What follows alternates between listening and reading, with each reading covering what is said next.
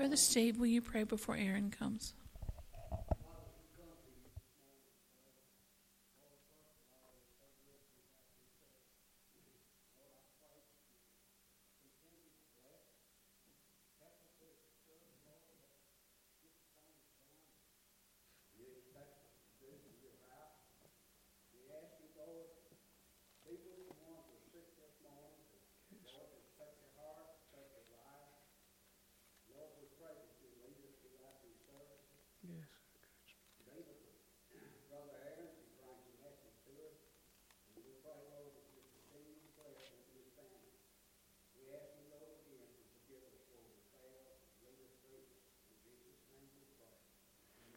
Amen. Appreciate that good singing this morning. And if you have your Bibles, I invite you to turn to Matthew chapter 22.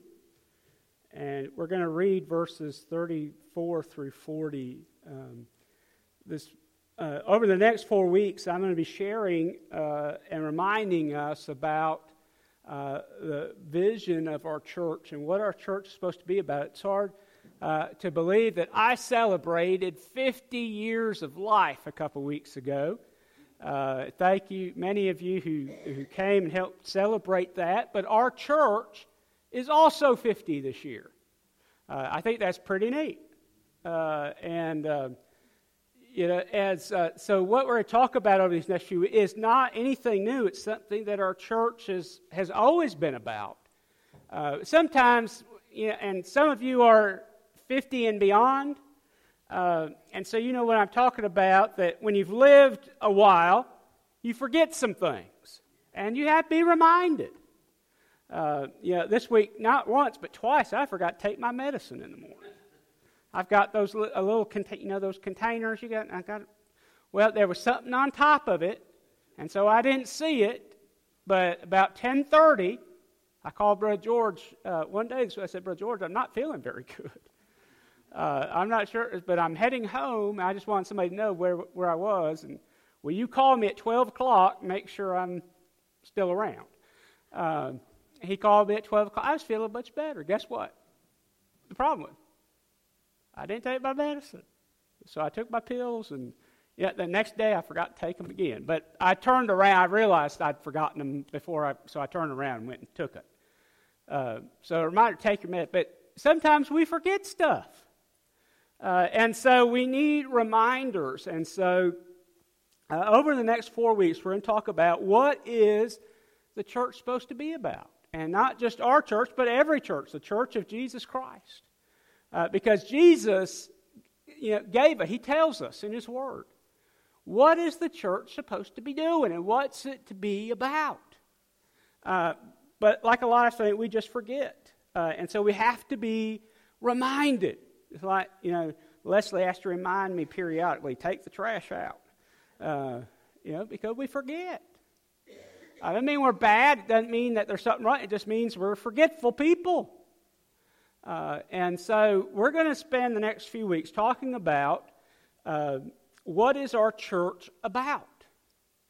Uh, and that leading up to Easter, and you'll see why that's significant as our as the series goes along. Um, on the back of your bulletin, mine, Leslie has, here it is. On the back of your bulletin, uh, I've put what, how we, uh, I've had a group uh, work with me over the last several weeks. I want to thank that group uh, for taking time. We've been meeting on Sunday nights for the last several uh, months. Uh, and this way, and Tim, there's a slide you put up on the screen if you'd like to, too. It's not in order, but it's there somewhere. Um, and so I appreciate Tim and Leslie and Kay and uh, George uh, meeting with me and uh, a, a, fellow from Colorado that's helped walk us through this process. There it is. Uh, I want you to either look at the screen or look on the back of your bulletin. Would you read this with me uh, before we, um, and I'm talking out loud, okay? So here we go.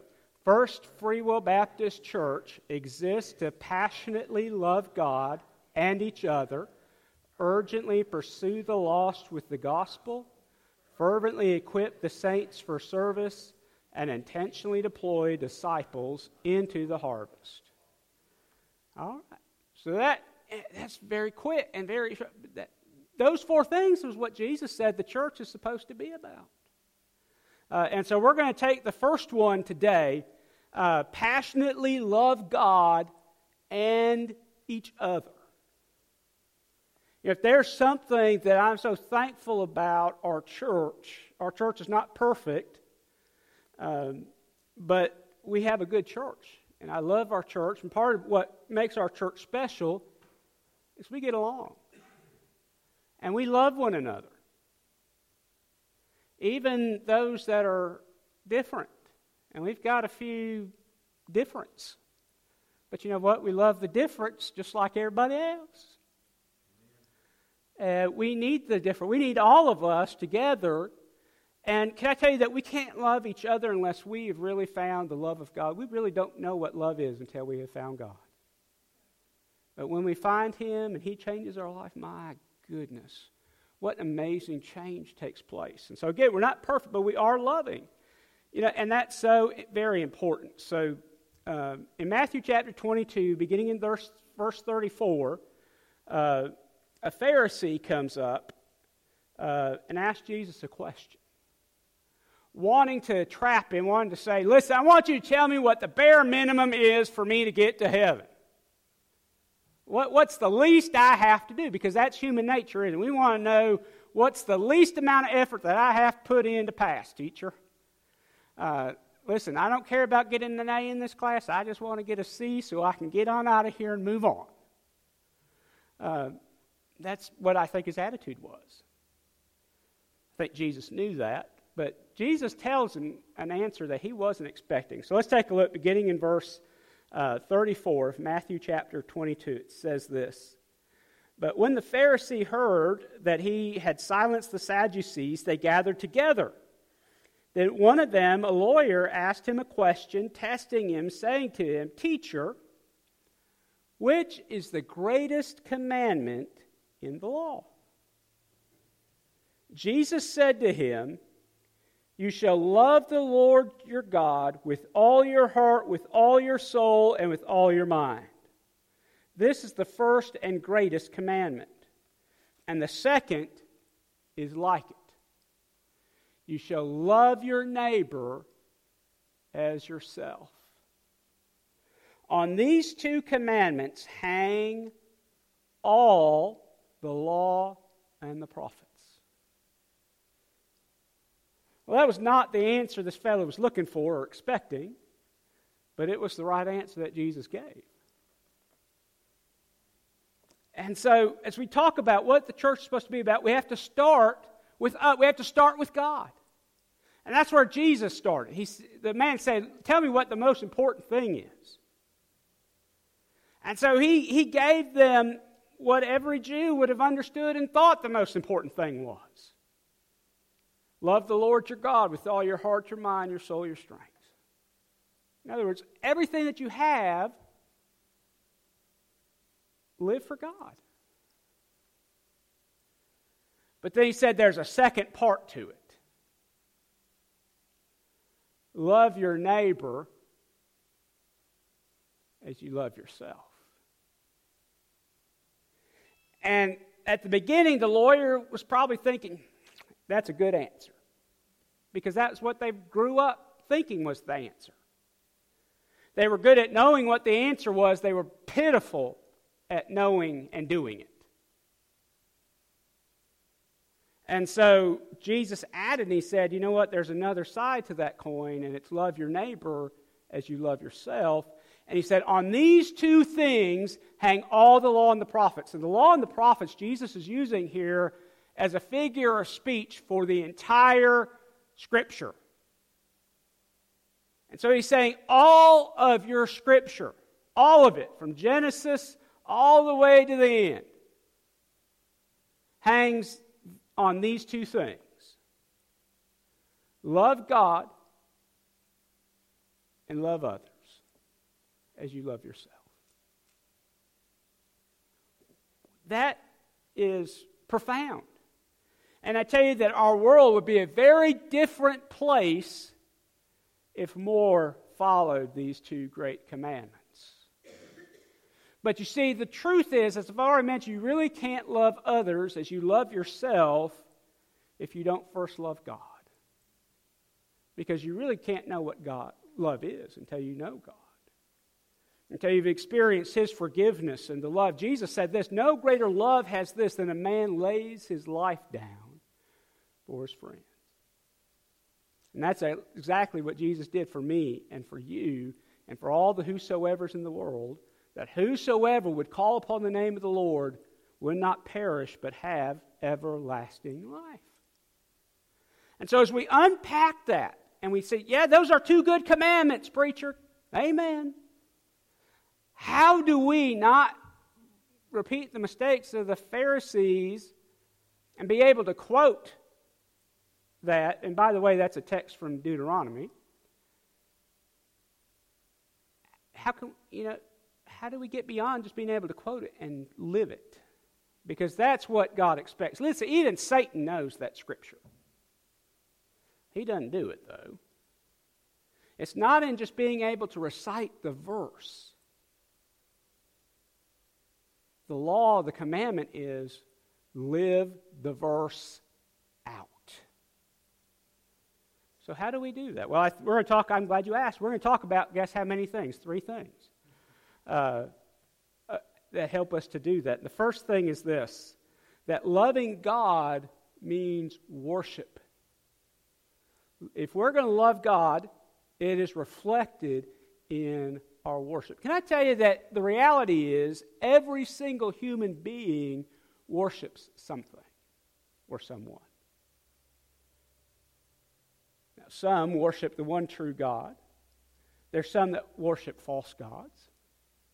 There's some that worship themselves.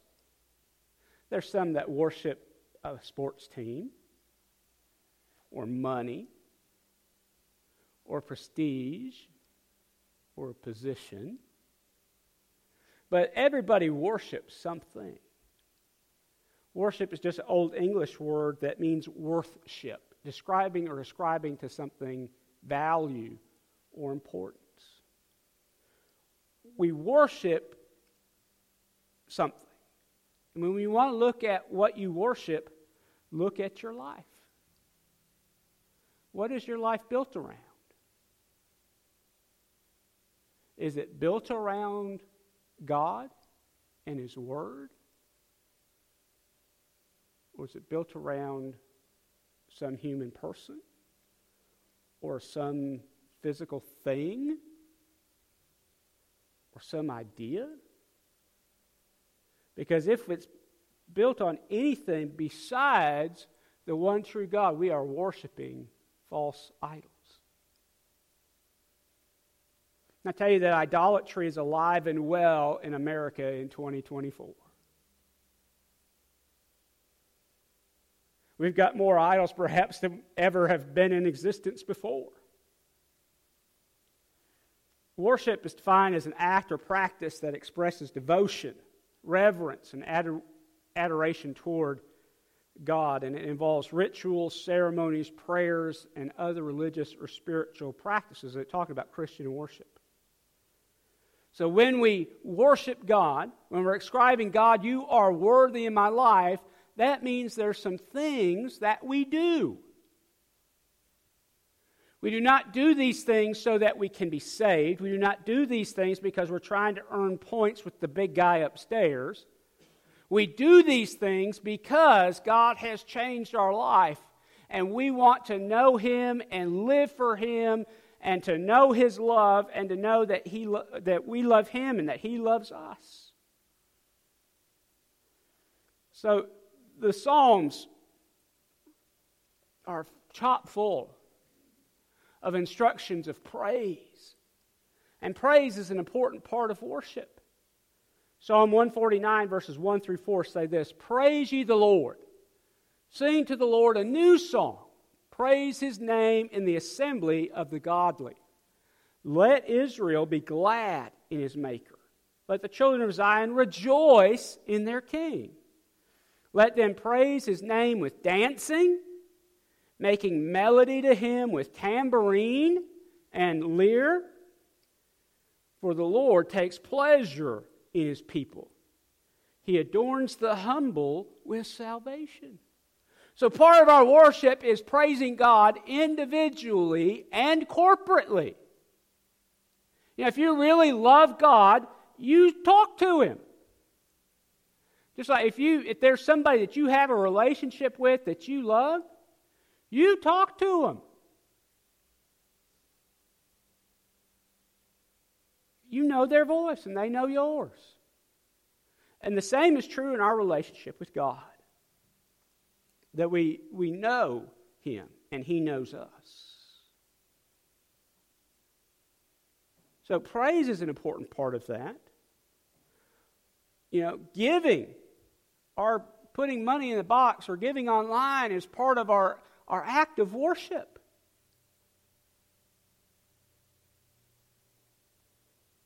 It's not that God needs our money, it's that we need to be reminded that God owns it all anyway, and we're dependent upon Him.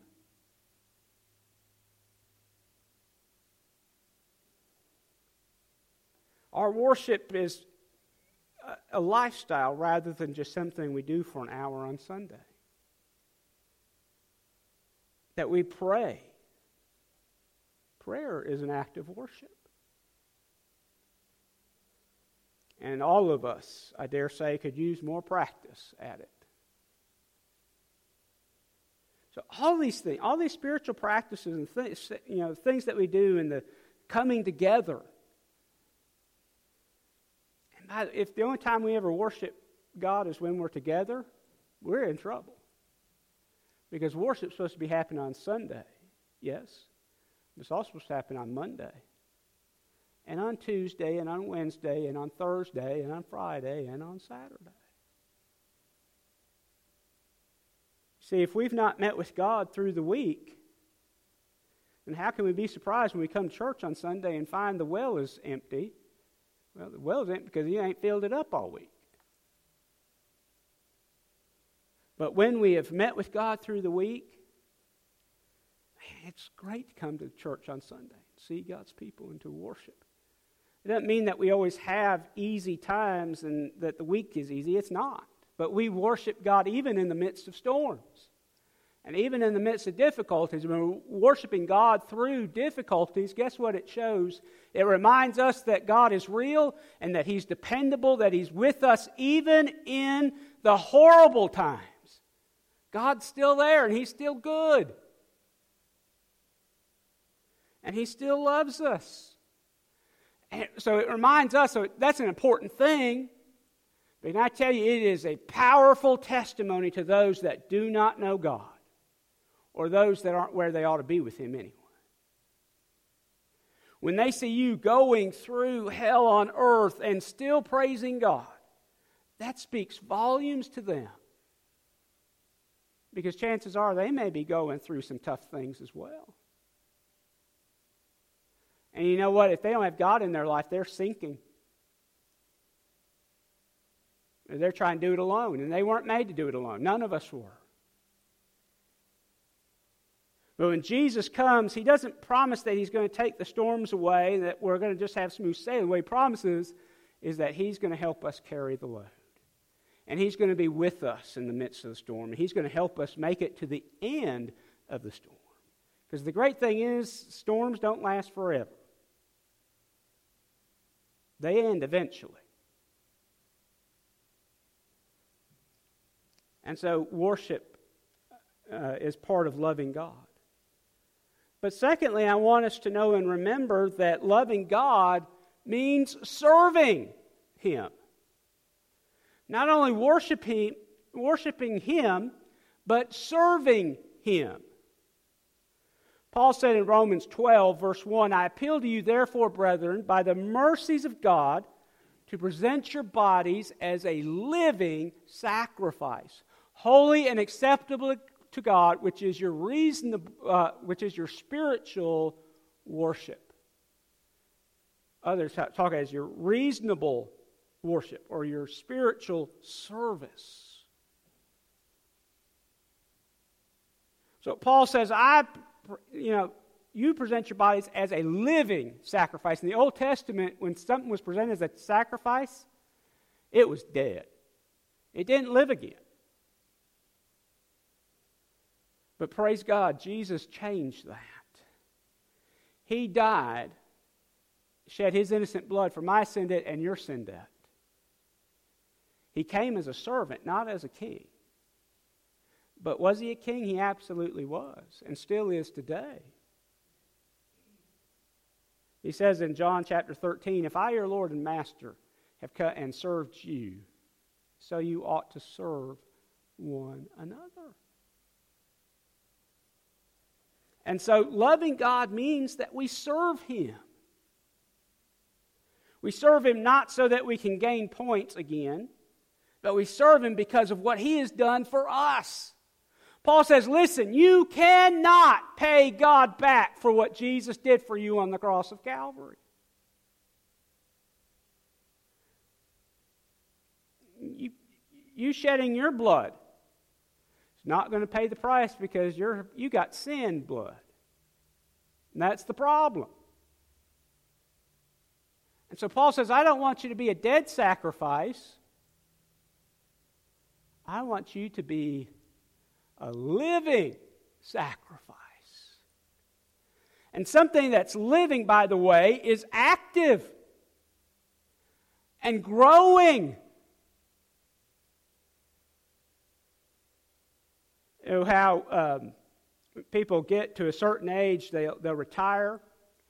And a lot of folks, when they hit that age of retirement, you know, they expire not long after. You know why? Because they quit doing anything. And when they stop being active, stuff starts breaking down and they end up dying. And yet, a lot of times when people will remain active, and that's why it's important. Listen, can I tell you from the Lord's service, you never retire until you get to heaven. But as long as you have breath in you on this earth, it doesn't matter if you live to be 125. Every day that you have, you need to say, God, thank you for the breath I have. How can I use it for you?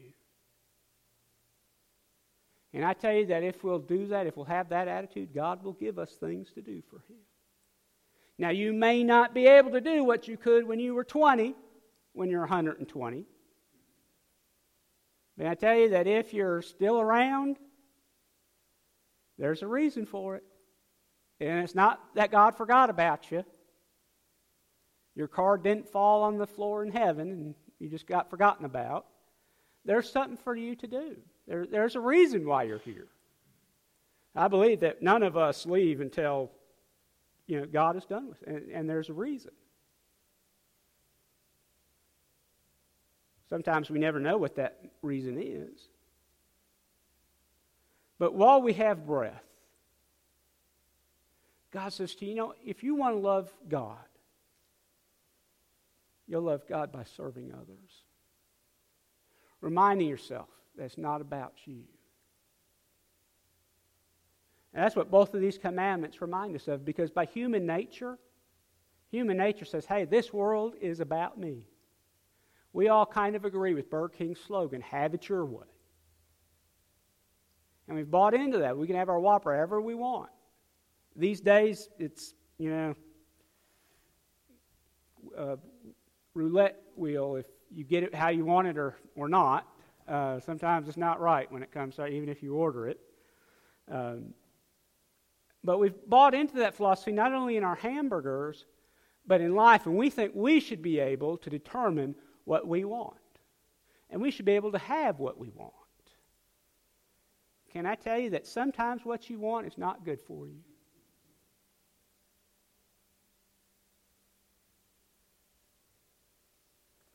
Some of you are diabetics. And what you want is red velvet cake with cream cheese frosting, and not just an itty bitty sliver of it either. You want a hunk of it. Can I take that? A hunk of it, it will send your blood sugar high. Chances are, if you just eat one, and you eat a reasonable sized hunk, it, chances are it's not going to kill you. But if you eat it every day and you eat red velvet cake for every meal of the day, you aren't going to be around for very long. Say, well, I wanted it.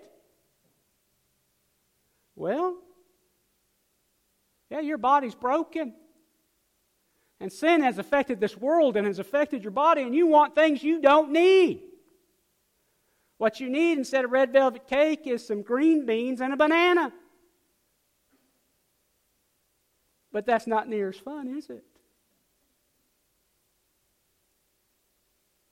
So it's not that we need to deny ourselves all the time, but what it is is that we have to have the recognition that the most important thing in the director of our life is not our happiness.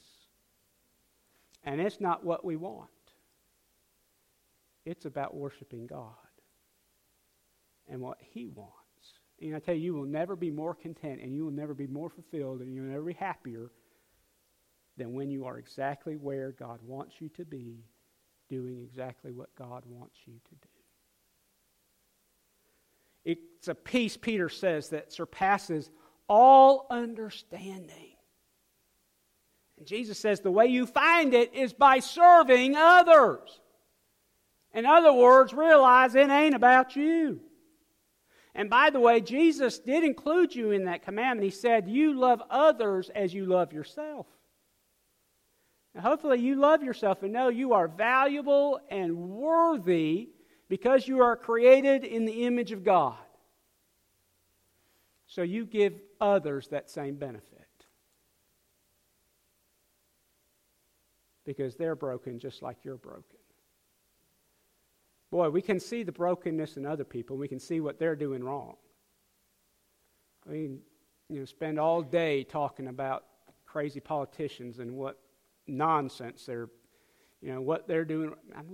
And some of them are. Some of them are just plump Looney Tunes. But it's not about us. It's about Him. And it's about us finding what He wants us to do, why He put us here. So, loving God means worshiping Him, it means serving Him. And then, lastly, as we wrap up this morning, loving others means caring. Because Jesus said, You need to love God first. And the Jews knew that. It was part of, that they recited it every day.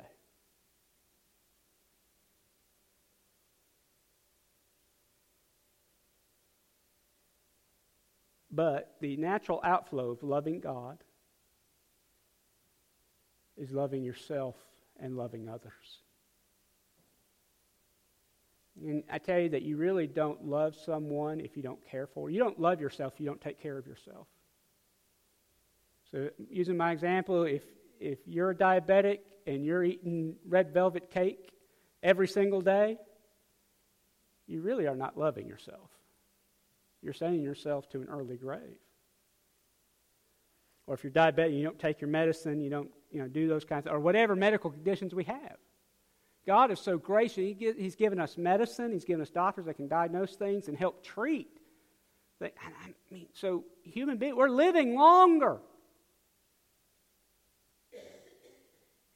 But can I tell you that if we don't take the medicine, like I forgot to do twice this week, the medicine doesn't work. Just having it in your pill box is not going to do you a whole lot of good. It's got to get inside of you.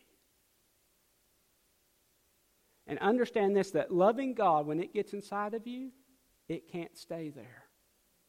It naturally comes out of you, it oozes out of you. There are some people that I, have told you I've, I've had uh, opportunity to meet a lot of good, godly men and women in my life. And um, two of the sweetest uh, Christian people that I've ever had to, the uh, privilege of meeting and interacting with are Charles and Laura Thigpen. Uh, Dr. Thigpen and Mrs. Thigpen, he, Dr. Thigpen was the president at Free Will Baptist Bible College for several years, um, then stayed and taught. I actually had Mrs. Thigpen for a speech class and Dr. Thigpen for a pulpit speech class, and that was a great honor. Uh, and then uh, when I was in Georgia, they happened to be in Georgia as well, just an hour and a half or so away. Uh, and so I was at their house several times. Um, he was actually a mentor one of my semesters when I was working on my doctorate degree. But something about Dr. Thigpen and Mrs. especially Mrs. Thigpen, both of them oozed Jesus. They were people that as soon as you walked in their house, as soon as you began talking to them, you knew there was something different about them. They loved God and they loved people. Were they perfect? No, they weren't. But my goodness, what a great and loving pair. Now, I'm sure it took a lot of years for God to work in them to such a degree so that by the time I knew them, man, they, they were pretty awesome people. I've known some students that were students when Dr. Thigpen was president uh, and dean, and they say he wasn't quite as loving back then. Uh, this may have been something to do with those people's behavior uh, and how they interacted with him, but I, that's neither here nor there. But my example, not to lift Charles and Laura Thigpen up and put them on a pedestal. They are very special people. And they, they're both in heaven in glory. Um, they've received their reward for faithful, faithfully serving the Lord for many, many years. But to say, you know what, when we love God, others should know we love them. And because they know we love them, they hopefully will know God loves them. But if we are not loving them, you better know for certain they're not going to know God loves them. Because they can't see God, but they do see you. And that should be a convicting challenge to us. Loving others means caring. Sometimes for people that are messy and broken and maybe might ruin our reputation. Jesus said, I don't care about your reputation, you love them anyway. Welcome them. Jesus said in Matthew chapter 10, verses 7 through 8, And as you go, preach, saying, The kingdom is at hand. And then notice what he says in verse 8 Heal the sick cleanse the lepers, raise the dead, and cast out demons. Yuck, yuck, yuck, and ickety yuck. None of those are pleasant assignments. And then Jesus reminds the disciples freely you have received. freely give. You see, you once were broken and scarred and stinky and ugly and broken. And yet Jesus came probably through somebody that cared for you. And you were restored and made new. What a great privilege it is to be able to share with others that were broken and scarred and battered. There's a way to be made new. And his name is Jesus. But can I tell you, you'll never have that opportunity if you're not loving to that person. So Jesus said, I want you to go to those that are sick.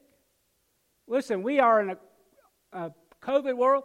When people are sick, stay away from them. That's what Jesus said. I want you to stay away from them. I want you to go to them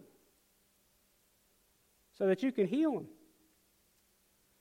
Cleanse the lep- lepers were unclean. I mean, they that's a leprosy is a painful disease, and you know they didn't understand back in the first century how it spread and what you know it's all about. But people, if they had leprosy, they were kicked out of town. And if they came in, they had to walk down the other side of the street and they had to say, unclean, unclean as they were walking, so nobody would come near them. Jesus said, You go to them.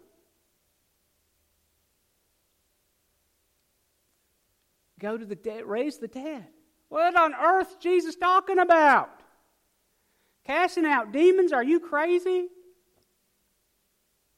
And yet, because, listen, these demon possessed people, when we meet demon possessed people in the Gospels, they're not nice people. They're, they're out in the wilderness. They've cut them. You know, I think of the man at. You remember him? And he had these 70 demons that were aggravating them, and he'd cut himself and, you know, was they'd try to chain him up and he'd be able to break the chains. Nobody wanted to be around him. And yet, when Jesus showed up, that man saw what this young man really needed, what was wrong with him, and he made him whole. And he was never again the same. That's a marvelous, wonderful thing that we should celebrate and say amen. Just like when people in our world today are made whole and redeemed and made new, we ought to celebrate with them and say, Listen, that's awesome. That's great. But also to remember that there's others that are just like you were and that they all were. But just like Jesus made you whole, he can make anyone whole. And so I said, You didn't have to earn forgiveness and new life. I gave it to you. What is that? That's free. Jesus said, As I freely gave to you, you give to others. And what God expects us to give to others is the love that God freely gives us. And so, if we want to be a church that is doing what the church is supposed to do, then we understand, we remember that we exist to love God and each other. It starts with knowing God first and knowing His love. But oh, what a great opportunity we have when God gives us opportunity to share that message of hope with others. But it doesn't matter how broken somebody is or how far they've wandered down the path of sin, God can redeem them. You can't do it, but God can. And God just may use you as an instrument in that story. Let's pray. Lord, we love you. Thank you for your goodness. And Lord, thank you for the love that you have for us. Oh, what great love you lavish on us. Lord, as we taught, help us, Lord, to be mindful of that. Help us to love you through our worship and through our service. And Lord, help us to love others as you have loved us. Forgive us when we fail to do that.